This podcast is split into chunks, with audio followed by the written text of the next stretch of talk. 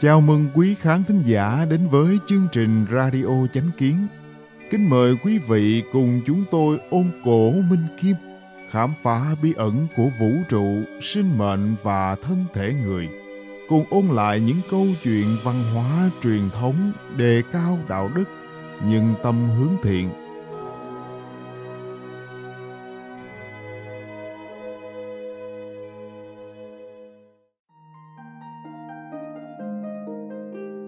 Hôm nay, chúng tôi hân hạnh gửi đến quý khán thính giả bài viết có nhan đề Nguồn gốc câu nói công bằng giao dịch.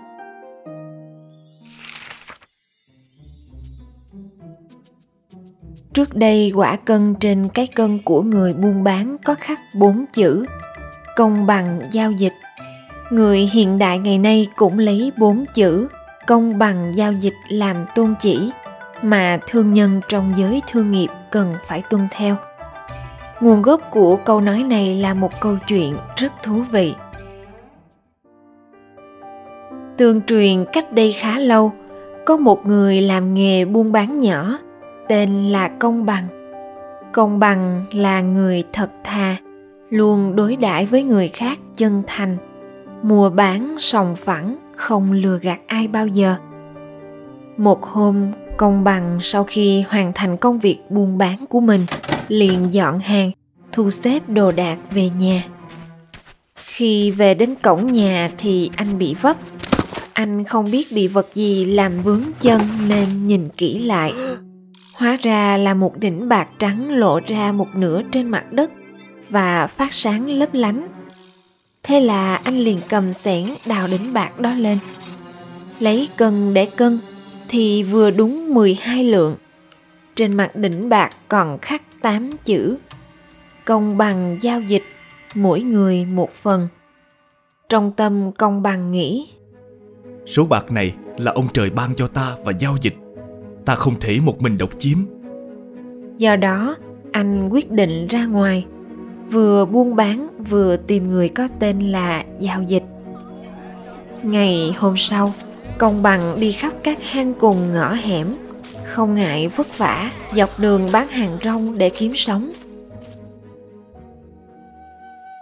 mấy tháng sau vì anh làm kinh doanh nhỏ chỉ đủ ăn bữa hôm lo bữa mai nên không lâu sau thì trên người không còn xu dính túi chỉ còn lại đỉnh bạc kia nhưng giao dịch thì vẫn chẳng thấy bóng dáng đâu trên đường đi anh thà cuộn mình dưới hiên nhà ngủ nơi đầu đường xó chợ cũng quyết không động đến 12 lạng bạc kia.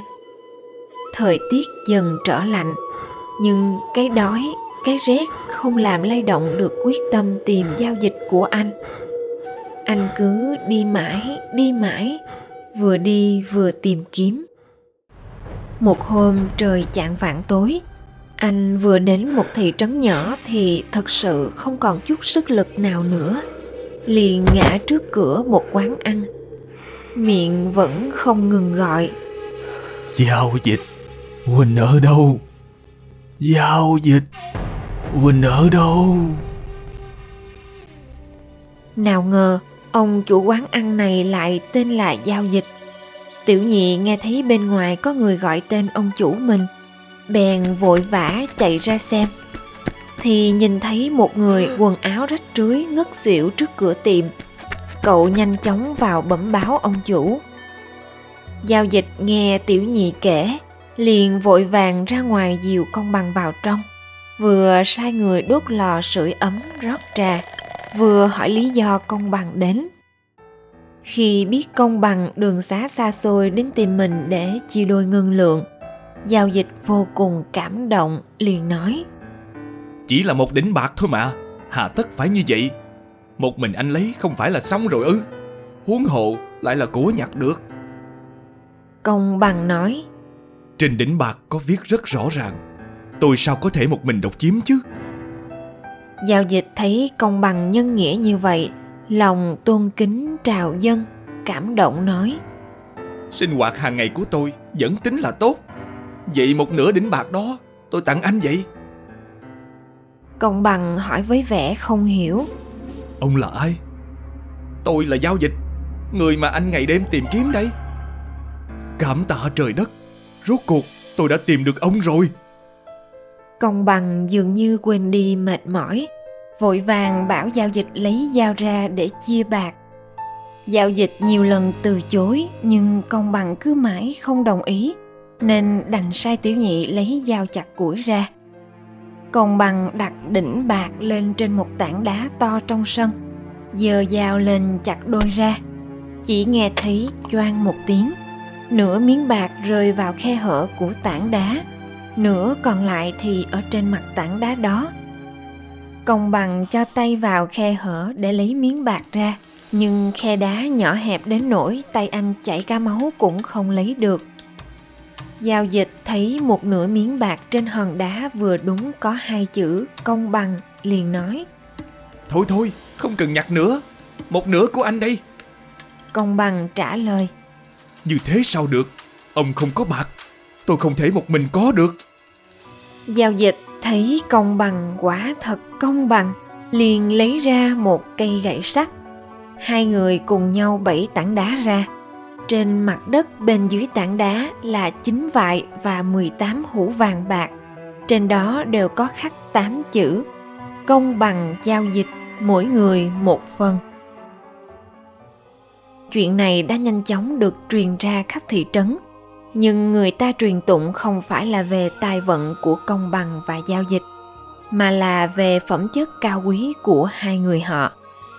Sau này những người làm nghề buôn bán vì nhớ đến sự tích công bằng và giao dịch này mà luôn tự nhắc nhở bản thân phải thành thật hành xử công chính với người khác giữ trọn thương đức nên đã khắc tên của hai người vào quả cân từ đó trở đi công bằng giao dịch đã trở thành cán cân lương tâm của thương nhân trong mua bán.